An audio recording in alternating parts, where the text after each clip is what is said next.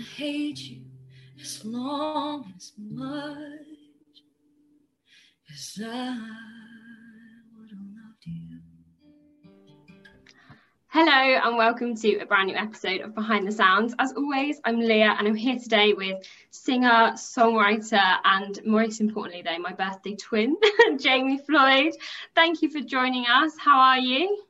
I'm doing so well. Thank you for having me. Birthday twin. I love it. yeah. And we are just saying you've been super busy these past few weeks. Um, I know things have luckily for you guys opened up and you've been doing gigs and things. How has it all been? Are you getting a bit of sense of normality back? Yes, yeah, I've been very lucky to um, be a part of something called a concert for love and acceptance and the launch of it and everything these last few weeks. My dear friend Ty Herndon and CMT put it on, and um, I got to do a bunch of different tapings for it and be a part of the festivities and the watch parties and all those things. And it really feels like things are back to normal after that process. It's been really nice. Yeah, and know, I wanted to talk to you about this amazing concert that they put on. So, did you film it over over a couple of days? Because you were part of two performances, right? Yeah, they're um they're everybody kind of filmed theirs um, remotely, but there was a night um, where we had a venue in Nashville where a lot of the performances took place. So I got to be there too. Um, we did film other performances that you didn't get to see that'll be released later on, I think. Um, so it's kind of cool. But um, but yeah, the the two that I did, we did in a recording studio and then and did in a sound stage, and so um, got to be at a few different places. But they really they pieced everything together for the show really really beautifully. And um, it was cool and interesting that you got to see so many different sets and, and treatments and things for people's performances yeah and it was it was so cool to watch and i think you're right you know getting to see so many different visuals and performances and i wanted to ask because we had him on the show a few weeks ago the amazing jake hoot you yeah. performed um, your duet, which we'll talk about. Um, I would have loved you with him, the songwriter version. I just want to ask because a duet that he released with Kelly Clarkson, how much pressure do you feel then singing that? Yeah. well, the pressure began back when we wrote the song and I sang the demo with Jake. And um, I've always um, just loved to sing and obviously love to write songs. I love to sing the songs that I write. Um, but we made that demo so that Kelly could hear it right? And so i was mm-hmm. terrified to have her even hear my vocal you know on like a studio recording we were proud of you know? And um because just you know she's one of the best singers in the world. And um and so um that was nerve wracking but then when she recorded it and sent it you know and we got to hear it i was just blown away. She really her artistry and her interpretation and her emotion in that song are um just mind blowing. And I think we all, when we sing a song or hear a song, we all connect to it in our own personal ways. And so we really got to hear how her personal connection to that song, what that sounds like, obviously, when she performs it. And so when Jake and I got to do it, I tried to block out my nerves and just go back to um, what happened in my life and where the song came from when we wrote it. And that's how I approached our performance. I was like, if I think about how Kelly Clarkson has sang this song, I will not be, I will not be setting myself up for success. But, um, but I just kind of went back to to the heart of it and sang it from that place. And that place is mine, just like Kelly's place is hers and Jake and, and anyone who relates or sings the song, any song, um, you kind of hear your own life story in it or you hear yourself as the main character, right? And so that's kind of where I where I came from. But Kelly's, I mean, that that it is one of the most incredible vocals I've ever heard. Period. Um, and also, it happened to be a song that I wrote, so I'm really grateful for her. But it's Jake is an amazing singer as well. I mean, like freaking mm. amazing live and so on. And so it was also you have to rise to the occasion to sing with Jake because you're just like, man, he, you know, we're gonna do this in one take, and he's not gonna mess it up, so I better not mess it up. But uh, a fun fact about that um, the night for the concert for love and acceptance the what you saw jake and i perform the footage we had actually taped that at nine in the morning. No way. Yes so jake and i had to sing like that at nine in the morning and I had to like be all ready, you know, so it was just like a really early day and shoot. And so um I'm so glad we pulled it off at nine in the morning. yeah, I mean, one, it didn't look like it was nine in the morning at all. So they did a really good job of that. And two, you definitely did it justice. I remember watching it and I've heard you sing before, of course, but I remember watching, I was thinking, this is like a massive song. And then it just was so perfect. And as you know, as obviously Jake is amazing, but you 100% did it justice. It was incredible, um, and I love I love nothing more than watching songwriters sing the sing sing the songs that they have, you know, had such success with. So it was amazing to watch. Um, and also, you won the Rising Star Award um, that he uh, Ty awarded you with. What was that like? Being, being obviously a performer and then getting that as well. Well, so Ty Herndon, you know, who who his foundation um, is is um, benefits from the uh, Concert for Love and Acceptance, along with so many other charities um, that really help people with their mental health. And um, outside of being a humanitarian and everything that he does for the community, he has been such a legend in country music. And so I grew up listening to his records, right? Mm-hmm. I like, he's one of my top like three favorite male vocalists like in country music. So um, I just, freaking out as a huge fan of his. Do not tell him that. I'm like biggest fangirl. He doesn't need to know. Um, but uh, but to have someone that you grew up looking up to in music and the kind of vocalist that he is is it's not he he is not from here to be able to sing like that just like kelly yeah. clarkson i mean when those people open their mouths live on stage it's like you can't believe it's happening mm-hmm. ty is one of those singers and so to get that award from him was really full circle in my life and my career because it's like imagine somebody whose albums you had like growing up and they are mm-hmm. acknowledging you as an artist was really intense for me and really special. I just, I was, I'm still a little bit in disbelief. So it was very, very special to me. It's honestly and so well deserved, um, and I, I loved kind of watching over the over the past week or so all these performances and things. It's been great to watch. Um, and so you say, you know, Ty was one of the artists growing up that you listened to who else were your kind of big influences would you kind of look back and think of yeah, um, in country music, um, George Strait and Vince Gill were two, um, I know, pretty different artists. Them and Ty are, are kind of uh, from all different um, you know uh, angles of country music but the three of them really influenced me um, the the writing you know the songs that they sang and their voices. Um, trisha yearwood was huge influence on me. Um, so was bonnie raitt and mariah carey. Um, and then my parents are musicians so i i was very heavily influenced by uh, george benson who's a jazz artist and um, singers like al jarreau and um, James Taylor, you know, so pretty eclectic, but but I always uh, I really gravitated to country music and the songwriting and um, the emotion, you know, behind behind the performances, and so that's kind of I came from a melting pot for sure. Yeah, and when when obviously you're listening to that, do you have? Obviously you are a great singer, but do you have in the back of your mind? You you want to grow up and you want to be a singer or you want to grow up and you want to be a songwriter is there a time in your life you look back and you're like that's what i want to do yeah uh, my parents are both musicians and i always say that was their only job so that's what they did for a living. They had a band you know they taught music lessons they did they did uh, so many musical things um, as their job but predominantly they're musicians live musicians and um, i i can't remember a time when i wasn't singing so there really wasn't a decision to be made. I just did it. I naturally did it. I naturally gravitated toward it. And when I was, um, I guess like when I was around eight or nine, um, when LeAnn Rimes came out with Blue, mm-hmm. um, dad bought that album for me and he said, Hey, you know what? You know how you want to basically grow up to be a singer, which I did. He was like, Well, you don't have to wait.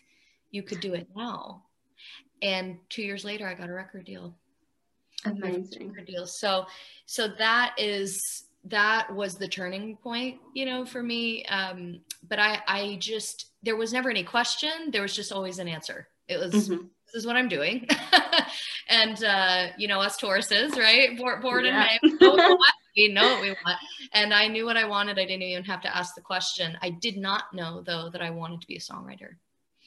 That mm-hmm. came later on. That came later on um, in my early 20s, my late teens, that I realized that that was kind of a gift and an ability that I had. Um, it certainly wasn't developed all the way or good at all back then, but I was like, hey, I have some kind of inclination to to be this writer. And um, I had written in my childhood when I had my record deal. You know, they put me in writing rooms as labels do. You know, with all these yeah. writers, and they they told us like, wow, she's a songwriter, and we were like, really? You know, my parents and I had no idea what that even was. And um, and so, but as I moved to Nashville and, and started to get in the melting pot here, I realized that, huh, I think I want to do this. Um, I think I have to do this, you know. Um, mm-hmm. So those are two different dreams that that came at different times for me.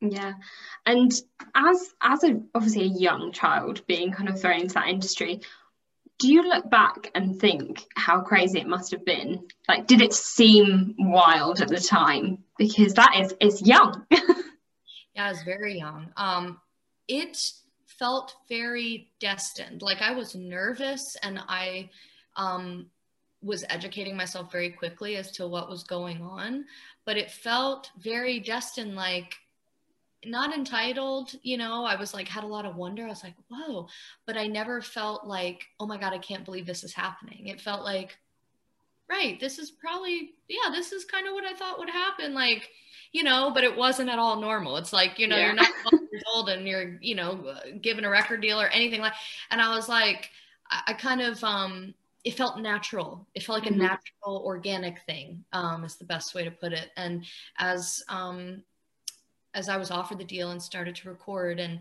they um, they were based out of New York City, you know, the first record label, and it was under the same guys who were running Epic Records, and so, you know, it was like they would take me to these big dinners in New York where they'd order me every dessert on the menu and things that a child would be like, you know, and I was I couldn't believe yeah. it. Um, but at the same time, it was very exciting that somebody believed in my voice the way that I did, you know, because back then you don't know enough to be scared. You don't know enough to be insecure. Just like I sing and I work really hard at it. I practice all the time and they like it, you know.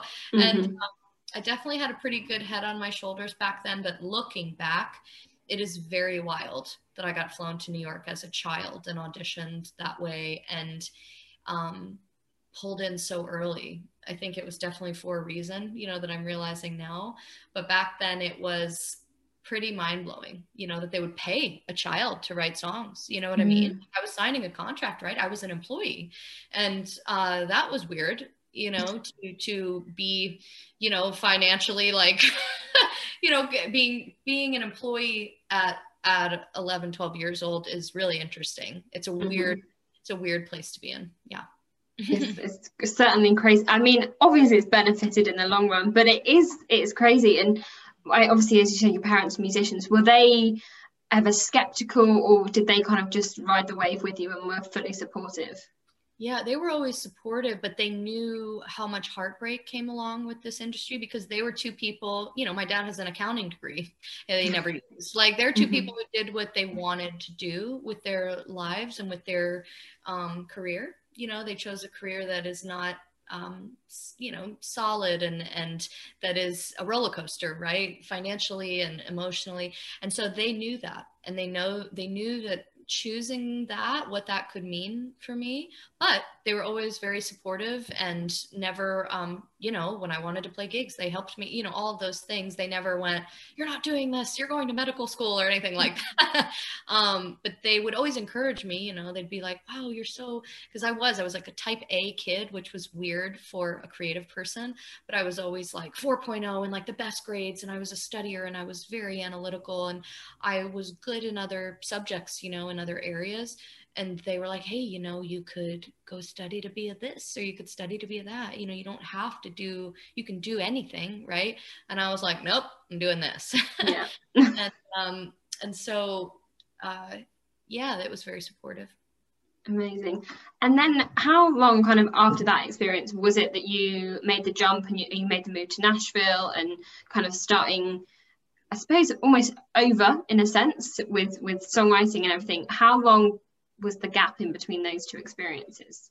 So I started getting involved um, with them, you know, with the with the original childhood record deal.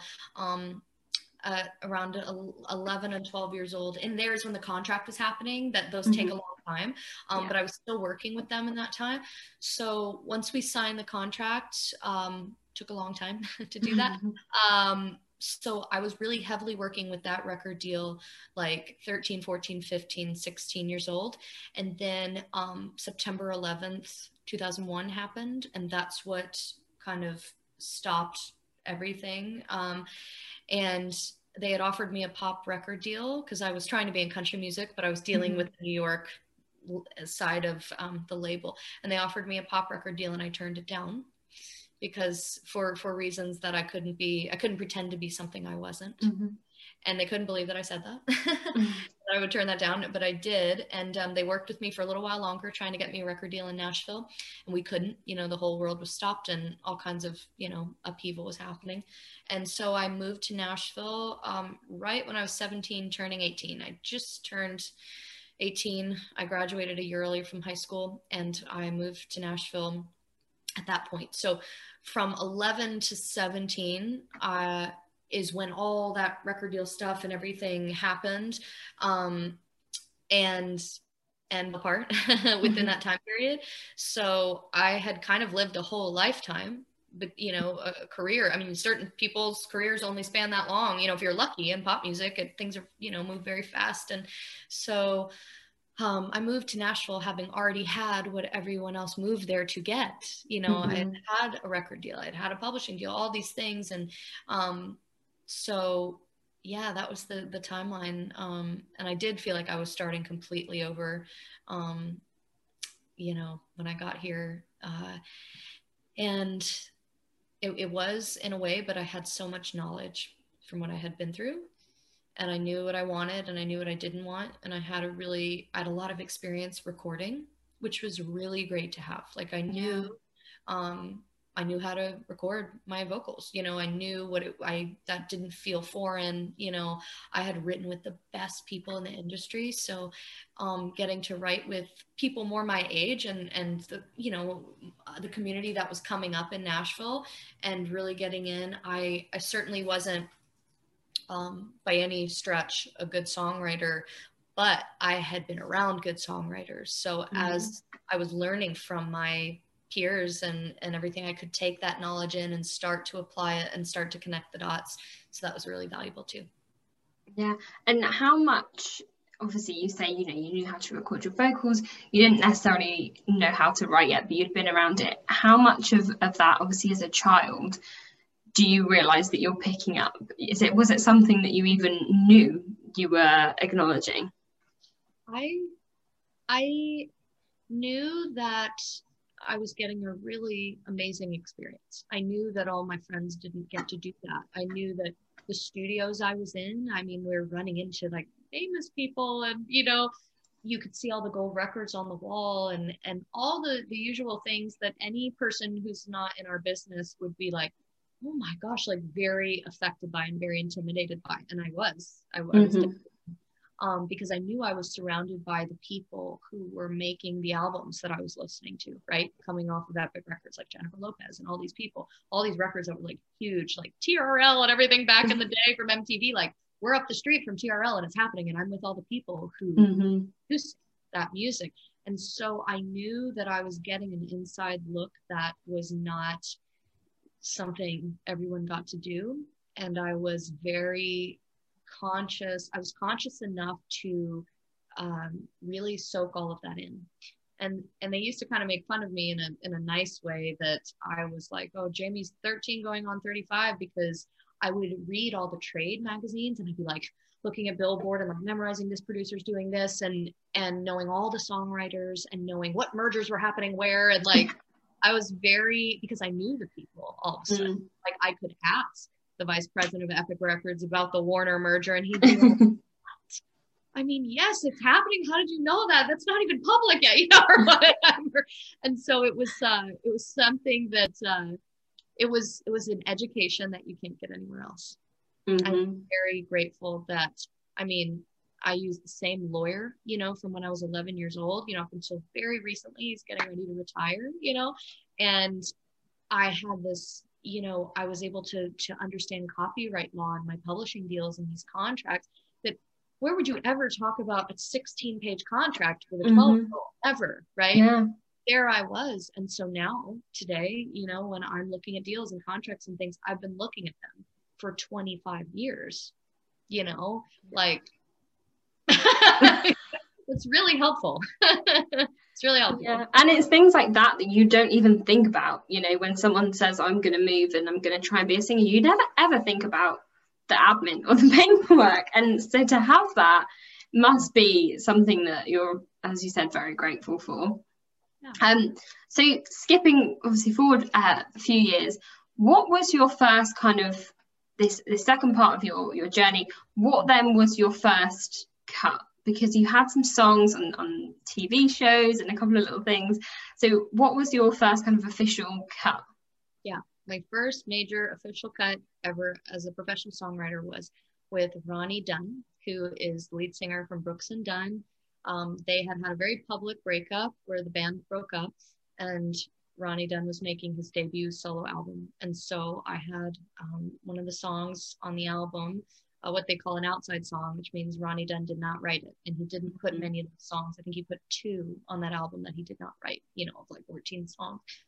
And so um, I think we wrote it when I was 22 or 23, but it got cut um, a couple years later. So like when it came out, I was 24, I believe, and um, I wrote it with one of my best friends, Pete Salas, and another writer named Philip LaRue. And um, yeah, that was my first big one. And his album debuted at number one on the country charts and all this stuff. I mean, it felt like it felt unbelievable. Could not believe it was happening, and um, it was so exciting. And um, yeah, that was the first big one. And Ronnie Dunn is another like legendary singer in country music. I was like, mm-hmm. where do we go from here? Nowhere but down. you have a singer like that, you know, yeah. it's like it just it just about ruins you because you're like, oh my gosh, like they're in the Hall of Fame. You know, I mean, there's that's like classic, you know, like legendary vocal vocalist. And so that was really exciting to come out of the gate with such an amazing singer and a song I was really proud of. Yeah, no, starting from the bottom there. you really did start at the top. But at this point, were you like starting to figure out that maybe having a career as a songwriter, or were you still focusing on kind of putting out your own music at the same time? I my number one dream was always to be a singer, to perform, right? I just I love um I love singing.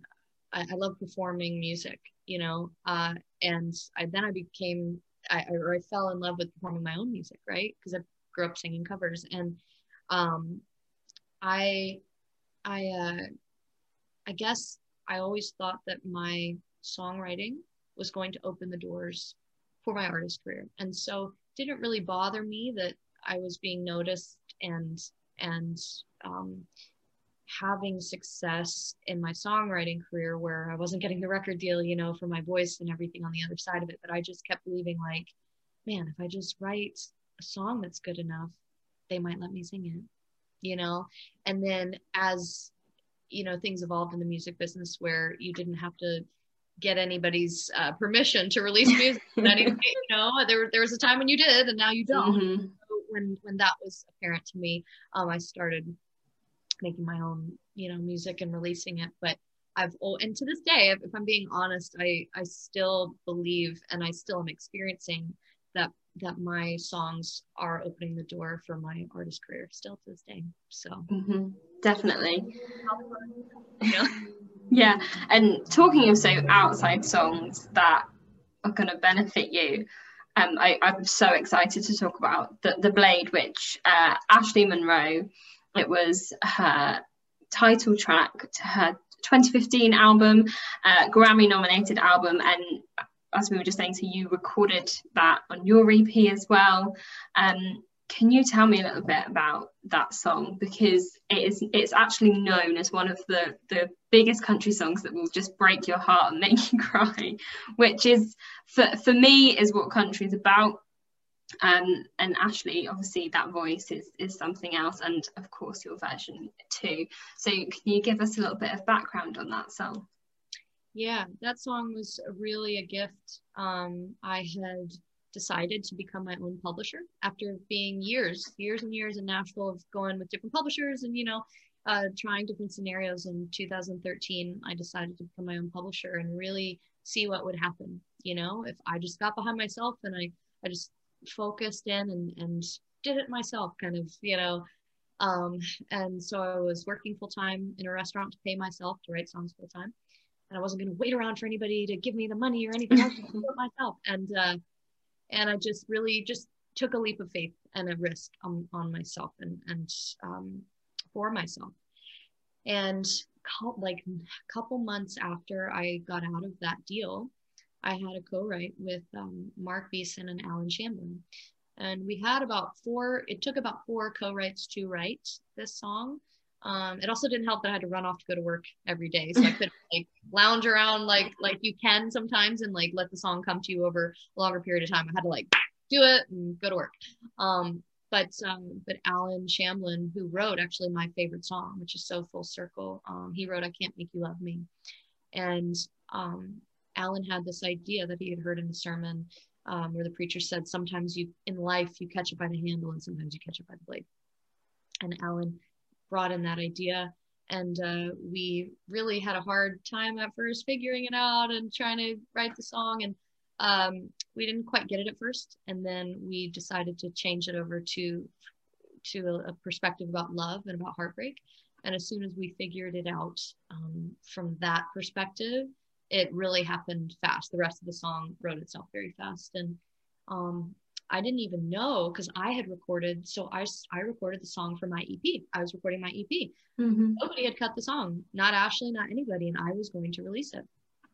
And so I had recorded it and worked on it and done the vocals and everything. So what you hear is is the first recording of it on my EP. And um, then as I'm like getting ready for my album and everything, I get a call that, hey, Ashley Monroe has recorded The Blade and she's making it the title track of her album. And it's the only song she did not write for the whole record because she's yeah. a songwriter, right? And I was like, what? You know, and uh, and so and and then they told us when we went to get to listen to the song because they a lot of times the producers will bring you in before the song comes out and let you hear it mm-hmm.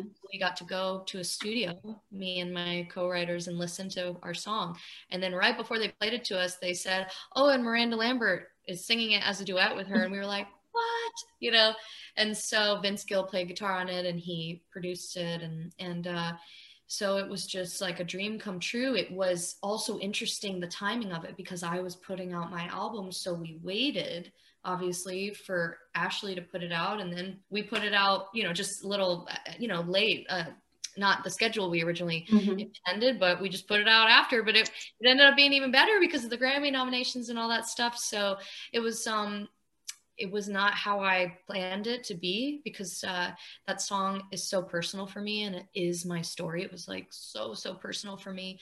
Um, and so when Ashley recorded, obviously it was personal to her too. You know, she obviously connected with it. Um, and it was like, oh my gosh, you know, this is, this feels so personal.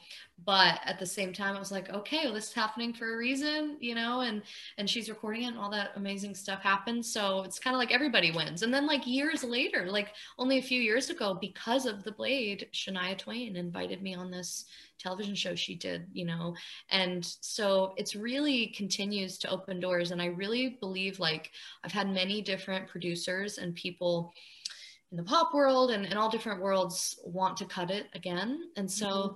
it just might come out again. You never know. You never know. I don't i don't think i think the story with the blade is is ongoing but mm-hmm. the way it came into the world was a really beautiful process. I it was it was pretty amazing to see to watch that all happen. Yeah, and do you know, I have such a, a memory of, of when she released that record, her doing an interview about the title track and being like, Oh, I don't release songs that I don't write, but I loved this song so much is there anything obviously it being such a personal thing is there any part of you that doesn't want someone else to release it No, um, I like as a songwriter, it's I actually learned this. My husband always reminds me of this. My husband's also a songwriter and an artist, and he just is really good about having an abundance mindset. So let everybody have whatever song because you're going to write another one. You're going to write mm-hmm. another one. You're going to write a better one. You're going to write this. You're going to write that. And so if you hold on tight to everything, like no one can have this, well, then you never know what you're stopping. Right. Mm-hmm. And so it's, yeah so for instance if i'm making an album and i have put my heart and soul into a song you know and i find out somebody else is releasing it and running out with it is that the best feeling no but you have to take a step back and go wait a minute this is happening for a reason what is the reason you know and um, i've seen it happen to friends of mine you know who are artists where another big artist comes in and wants to record the song i've seen this happen you know it happens in our business mm-hmm. yeah but i don't think anybody it's never a bad thing, you know, to have more than one person want to sing your song. Like yeah. that is not bad. you have to remind yourself of that. And in the moment, it's hard because you're so attached to it. But at the same time, I've never been upset. I've been confused. Like, why is this happening? Oh my gosh, you know. Um, but I've never been um, bitter about it or anything. It's just like, okay, this is happening for some reason, and let's see, let's find out why, you know. Mm-hmm. And as you said, it paid off.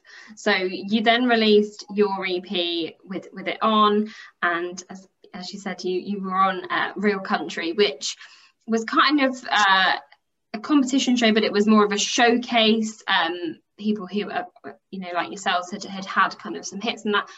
What was what was that experience like? I mean, someone like Shania Twain being like, "Hey, I know who you are. Do you want to come on my TV show?" What was that moment like? That was very um, peculiar. That that time in my life, um, I had so many amazing things happening at once, and it felt like, oh my gosh, I'm like I'm getting this traction that I've worked so hard for um, as an independent, right? And I had just been offered the opportunity to write all the music for a Broadway show in development. Like all these things were coming at me, and then it's like, hey, the producers including the executive producer who is Shania Twain of this new television show are inviting you to be on this show. Will you come sing for them? I was just like, huh? and they want you to sing The Blade, which was like so amazing because it's like, oh my gosh, you are inviting me to tell my personal story, you know, on a show where nobody else got to sing their original music. You know, mm-hmm. I got to do mine because of the loophole that it was a cover because it was released by a major country artist yeah. but I had also written it. And so that's how we got away with it, you know? And um, it was really, it was surreal because I didn't get to meet Shania or Jake Owen or Travis Tritt before I sang. So it was literally walk out in front of, you know, an entire stadium of people, the set, the, you know, judges, all the cameras, taping live, you know, was taped live for television. Mm-hmm. And um and sing meet and then sing for Shania Twain like within the same five minutes. It was like, cool, no problem, and make my hmm. national television debut. Probably the most nervous I've ever been, and you can see that in my performance. Not surprised. I I was nervous. I I feel like I pulled it off as best I could, um, but I was I mean I was so nervous. How could you not be right? And I was like, you know what? I'm only human. I'm just gonna go out here and I'm gonna do my best. Who else? I mean, this is a circumstance that you just can't imagine unless you're in it. so um, I was really grateful for it, but I was also terrified. I honestly, especially if you don't get to meet them beforehand. I was like, it's Shania Twain talking to me, and now I have to sing. I was like, okay. yeah. And they had some amazing like guest judges as well. Oh, um, so was there anyone else that kind of I mean obviously Jake Owen and Travis Tritt are oh, amazing, yeah. but like Shania it's Shania. um, is, was there anyone else that came on that you were just completely starstruck by? Yeah, um, Sara Evans was the guest judge for my um, episode where I won and got to go to the finale, and um, I had, as a child, gone to show, so I had met her because I had like opened a show for her long time ago, wow. like out in Florida. And when I met her, she said to me, like outside of her tour bus, I have the picture, and I met her, and she said, "Oh, what's your name?" You know, of course, to sign my thing. And I said to Jamie Floyd, and she goes, "Floyd, that's my mother's maiden name." So like we always wondered, are we related? And then when I got to see her again, of course I was like had braces and was like a teenager when I met her. And so I was like, I don't know if you remember me, but we have the same, our moms have the same maiden name, you know. or, or, you know, we, and she was like, oh my God, you know. And so she didn't realize when she was judging us. Yeah. And then after I got to talk to her and she, I was like, this is so full circle. This is crazy. And so, yeah, so she was there too. It was pretty, it was pretty cool. Yeah, and it, an experience, and and kind of preparing you, I suppose, for all that that has come and, and will come being on live TV. Did you did you feel or notice that it changed things for you? Did it propel things? Were you getting more opportunities? Yeah, I well, I was um, for the first time in my life, I got a, a, booking agent because of that show, which also changes things when you get to tour. Mm-hmm. And um, I got to play Stagecoach, which is this big festival, you know, country music festival, right? It's huge in California. And I remember going to get my credentials. You know, there's like a whole area for artists and it's protected and stuff. I'd never been to this festival, you know, or anything. I'm like playing it for the first time. And my agent and I are going in like these secret hallways and everything. They have you go and get all your credentials. And there was somebody coming down the hall who lost their mind they were like, oh my God, oh my God, as they were coming down. And we're like, what are they freaking out about? And they had seen me on the show. And wow. they were like, oh my God, we can't believe it's you. Oh my God, we're so sorry. We're not stalkers. Oh my God. You know, and that started to happen at Stagecoach. And we were like, whoa, so TV, TV definitely reaches people. we were like, whoa, you know, it, it was definitely an exposure that me as an artist i had never had you know my songs have gone all over the world i've been in the opera and all these things but i had never you know um, been attached to them you know face to the song right? And so people were reacting like that um, at shows and people um, would say oh my gosh i found you because of real country or i follow you because of real country and um, that's that's very the reach is is really um, noticeable once you get out there and you start touring and people know you from from the show. It's pretty pretty amazing. Mm-hmm. and i mean the opportunities haven't stopped. So you had you've had another ep since then which was new girl which so it came out end of 2019 am i right? So did you is it kind of did you have plans to tour it through last year? How did kind of the the c word affect that ep Yeah, I mean, of course, yes. So we had, I mean, I had like 80 plus dates lined up, just the initial tour for it.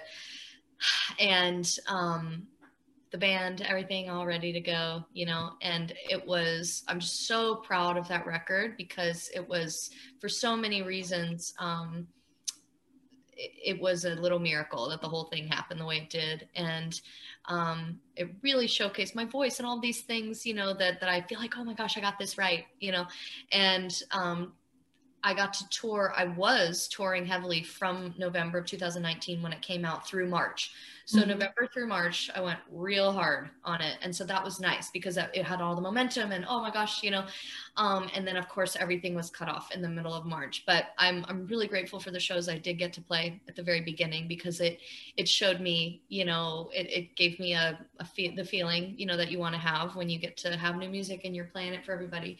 Um, but again, that's something that was for a reason, right? And mm-hmm. um, yeah and I look at it like I'm gonna make more albums. You know, I'm so glad that one exists. I'm so glad I got to make it, and and um, I'm so glad it it exists, right? But um, I know that and I or I believe, you know, that I'm gonna have the chance to make. I am I'm making, you know, a new record now, and that I'm gonna get to tour on it, you know, and that um, I still get to play all the new girl songs live when I want to, and they'll mm-hmm. all be mm-hmm. new to everybody because everyone will be like, "Oh yeah, that record came out and got squashed right before before everything." So yeah, there's a way for it to live on. It just uh, it's hard, you know, when you work yeah. so hard on something. I can imagine, but we we will hear it it will happen. so we have to keep saying. Um, and talking of releasing songs and albums like during a pandemic, you also had a cut on one of literally the biggest country albums of the last year, which was Ingrid Andress, who has just kind of blown everything out of the water this past year. But she released her record, Ladylike, I think literally in March. Last week. Yeah, it was March, wasn't it? Um, and anything but love that was on there. Did you I mean, I know she had a lot of kind of people were excited, but did you ever expect that record and that song to be as big as it is? Well, funny story about that is that I did not even know she cut our song for the album. Wow. I did not know. And I was at, um, so I wrote that song with her in 2015. No way. Five years. Wow. Uh, and we had written it in 2015. Um, she was not like trying to be an artist or anything like we were just all you know just writing. We were little you know just writers like and and her publisher um set me up in a write with her and Zach, and it was our first co-write ever. Um, our co-writer Zach Abend wrote that with us, and we just, you know, wrote the song. We just wrote a song, and um, you know, she sang the demo vocal. It was beautiful and incredible. And then our publishers went off, or they they had publishers, and I was um, independent, and everybody went off to pitch it to other artists right and then a few years down the road she starts you know obviously doing her own thing and um, I found out I was at a little cafe having a business meeting, and um, this uh, one of the head of A and R um, at Warner Brothers, her label, guy named Rohan, comes walking over and he goes, "Jamie, oh my god, I love your song so much on Ingrid's record," and I was like, "What?" and I was like, "Huh." And I'm like having a business meeting. We're all like, "What?" Um, because we knew, you know, she was making that record, and he was like, "Oh gosh, I can't wait for you to hear it." It's like, "Oh, I love it so much," and I was like, "Really?" So that was like that was like the very it was it had to have been either in January, you know, before the mm-hmm. March came out, or like sometime in the it would have to have been winter of 2019 or or uh, you know, early 2020. Yeah.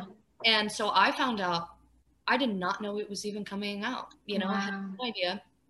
And uh and I find out, right? And it was so exciting to, you know, find out who produced it and all the things. And um and then I, uh, then it came out. You know, I'm I'm so glad they still released it, even though everything was happening. You know, and um, back in October, I got to sing it with her at the Bluebird uh, when she kind of did a virtual album release or double deluxe album mm-hmm. release. So, um, but that one was a total surprise, and that just goes to show you that uh, you know you could write a song ten years ago and it comes back and ends up on a Grammy nominated album, right? Mm-hmm. It, yeah. it was yeah. big surprise that song. uh, but what a good one. Yes, a good surprise, a big good surprise. yeah, it's it's one of my favorite tracks on the album. I mean, obviously you can't fault that record, um, but it, it's such a good one. And as I'm with you, I'm so glad they released it. Um, I think actually it was a really good time to do it, and I can't wait obviously to to hear her sing it live and everyone. Um, and then of course we've spoken a little bit about it, but before I let you go, let's talk about Jake because he was on the show a few weeks ago and spoke so highly of you and his fellow songwriters. How amazing was that experience recording and, and writing with him? And again, kind of uh, in the midst of a pandemic, how oh, was that? Well, um, our mutual friend Dean Sams, who's from the band Lonestar, um, called me up uh, in January of 2020 and said, Hey, do you have time to come and co-write with me and um, the guy who just won the voice jake hoot and i was on tour because remember i told you i toured mm-hmm. very heavily through then. So i wasn't watching tv i wasn't i was like on the road and um, so I wasn't like privy to everything that was happening for Jake in real time. Mm-hmm. And I was like, sure, you know. So I say yes. I was home for just a little while um, in the beginning of January, you know, right around Christmas that that time. So on January 10th, 2020, I walk in to Dean's studio and Jake's there, and I meet Jake, and um, and we sit down and we're like, okay, you know, let's write a song and we were kind of like, wouldn't it be cool, you know, if we wrote a song that you could sing with Kelly Clarkson? Like that would be the dream, right? He just got to sing with her on the show, mm-hmm. and so that we we that was our goal to do that. And we were throwing out ideas, and I was just like, well, I have this like really sad idea, um, but I, you know, but I have this idea, and I I threw it out and they were like, yeah, let's do it. Cause a lot of people won't always jump on board for a song like that. Mm-hmm. and, um, and we did and we wrote it in that one day in probably about three hours or so. And then jake and i you know dean started playing piano and we did the the demo for it. And jake's vocal was amazing and he just such a good singer. And um you know i kind of got to know him and got a vibe for him that first day and i was like oh my gosh he's so nice. He's so down to earth. Like for somebody who's getting the whole world you know paying attention mm-hmm. um so down to earth and and open hearted and honest you know and just genuine right and um as time went on you know we he sent it to kelly and you know, we didn't hear back. We didn't expect, we, you know, who expects? We were just like, well, we tried, you know, and, and, um, and then when I got the call and about a year ago, I guess it's been a year. Yeah. July, August, he was like, Hey guys, Kelly just asked me to send it to her again. You know, we were like, huh, you know, and then it was like, Hey mm-hmm. guys, Kelly wants to record this with me. She's putting her vocal on. We're making a music video. It's going on my album. And I was just like, so like imagine me having that information last August. I was like, I was like, oh, like I knew, you know, I'm like, we have a Kelly Clarkson Jake Hoot song coming out, and I can't tell anyone. and it's just been so magical because I was like, you know, 2020 was difficult for everybody, and mm-hmm. to know that we were going to kick off 2021 with Kel, you know, with Kelly Clarkson singing our song with Jake, was like, okay, things are turning around. So that was really, and you know what? The most beautiful thing about, well, first of all, Jake is the most. I'm. I've been around a lot of people, right? Been around a lot of um, just big people in music, whether they be a producer or a singer or whatever. And Jake, I, I mean, there Jake by far is the most genuine, the the prime example of what you wish an artist would would treat you like, you know, because um you know there's a hierarchy you know and um, songwriters are not always at the top of that hierarchy mm-hmm. and jake treats you as though you are he treats you equally and Unfortunately, that's not always the case in the music business. There's a lot of egos. There's a lot, a lot of stuff going on, but um, and we all have them. That's why we're in the business, mm-hmm. and and nobody is perfect. However, Jake is probably comes the closest, mm-hmm. and and uh, that song was so personal for everybody for different reasons and um, it was just so exciting to have because i feel like if new girl had a sequel uh, I would have loved you would have been right up there. Mm-hmm. Not that I thought I should record it ever. I, I, didn't feel like that. But in terms of like um, subject matter and yeah. just follow up, like that would have been it. And there it was as the follow up. you know? and um, and to have two of the greatest singers on it was was like mind blowing. I'm just I feel very lucky, very very excited that they did it. It is, I mean, I've said it to Jake, I'll say it again. You cannot fault the vocals. Like it is holy moly i wish like i'll have to share with you the the demo because yes. because um i'm so proud of it and jake like flawless but there's so much that kelly just brought to it in her performance and her approach to it that is like true artistry that is just rare and beautiful and the reason she is where she is. And um, it was mind-blowing. It was absolutely mind-blowing their recording of it. So i'm I uh, I will always remember that in, in, my life as like one of the the high points. So what a high point is. um, I'm, I'm going to let you go in a minute, but first, there's a couple of quick fire questions I want okay. to ask you, which I ask everyone. They're all around threes. They are okay. quick fire, but you don't have to be quick because everyone always struggles. Oh gosh, I know. I'm stressed out about this already. um, I already think I know the answer to one of these. Okay. But my first question for you is uh, can you can you name three songs that you wish you'd have written? Yes. Um, I would say I Can't Make You Love Me, um, which I already mentioned. Ooh, um, I would say um, um, probably um, um, George Strait's song um, called "Nobody in His Right Mind Would Have Left Her," Yes. and um, there's a gosh, this is so hard. Um, there's a song that Lori McKenna wrote, and I don't know if anybody's cut it yet. I think think people have, but like it's not been a huge hit yet. Mhm. It's called "Sometimes He Does." And I could name off a million songs, but just right this second, that's what I would. Yeah, no, that's what I like. Yeah. Um, and then I'm gonna, it's gonna get harder. I'm sorry. Oh God. Okay. Three albums you couldn't live without. Okay. Um. Okay. Uh. um. I would say George Benson Breezin'. I know it's very very random, but uh, for a country music writer, um, George Benson Breeze, Breezin', and I, I can't even. Oh, I can't decide. I would I'd pick my Georges. I would pick George Benson. I would pick George Strait. I can't choose. I, I honestly can't choose. Just those. say the greatest hits album. yeah, the greatest. and then um, I would say um, probably Trisha Yearwood. Um, it's a hard one too, but I would say Trisha Yearwood's. Um, I would say Inside Out. Mm, yeah, I'll just go with that. I can't choose either out of Mm, her. yeah. Inside Out.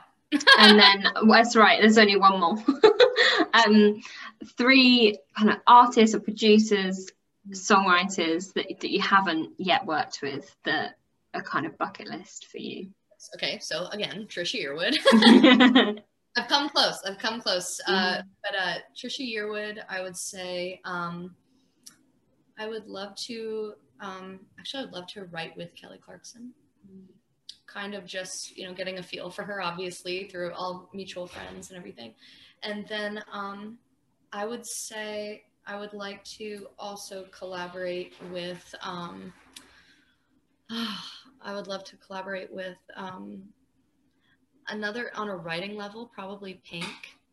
oh yeah so fearless, and I feel like I could get in there and not be afraid of anything we would say, and she'd be like, "Yeah, yeah I'm not scared to say that." I'd oh like, my goodness yeah no one's ever said her but what yeah what an answer that would be epic "Yeah, that's right we'll put it out there we'll put it out to the universe we'll Okay. tag her yeah.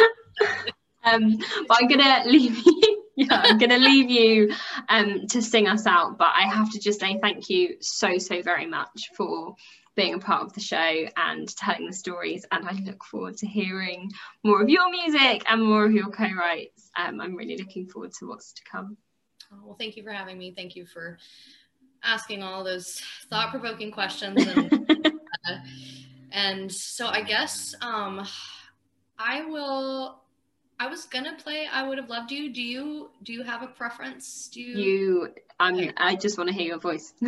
Oh well, I'm gonna do a kind of a, a more subdued version of "I Would Have Loved You" that I haven't done really at all. So I was like, I'm just gonna try this today.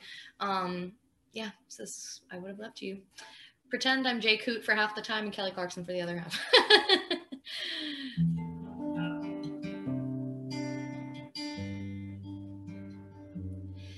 gave me every reason to feel like this. Now there's nothing you can do to change it. You know me better than anyone else, and how far I'm willing to take it. I never meant it more than I do now. There's only one way I can say it. More than forever, always the deepest unforgettable. With all that I am, with my heart wide open for the rest of my life, I promise you that I'm gonna hate you as long, as much as I would have loved you. And I would have loved you. You gave one night to some nobody after I gave you all of me. And you should have known when it comes to me, nothing's ever temporary. I never meant it more than I do now. This feeling is gonna make it more than forever, always madly, the deepest, unforgettable.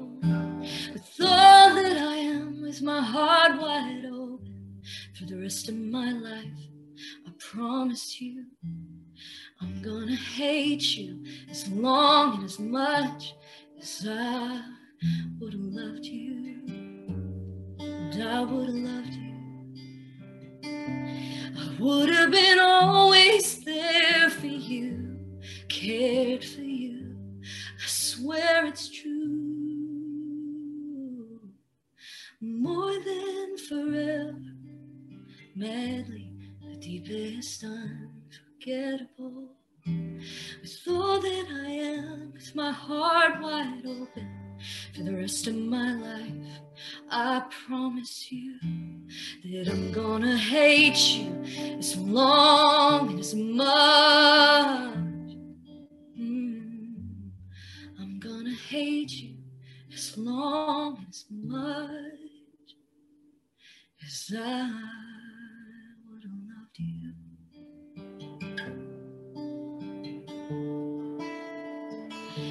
And I wouldn't love you, wouldn't love you, wouldn't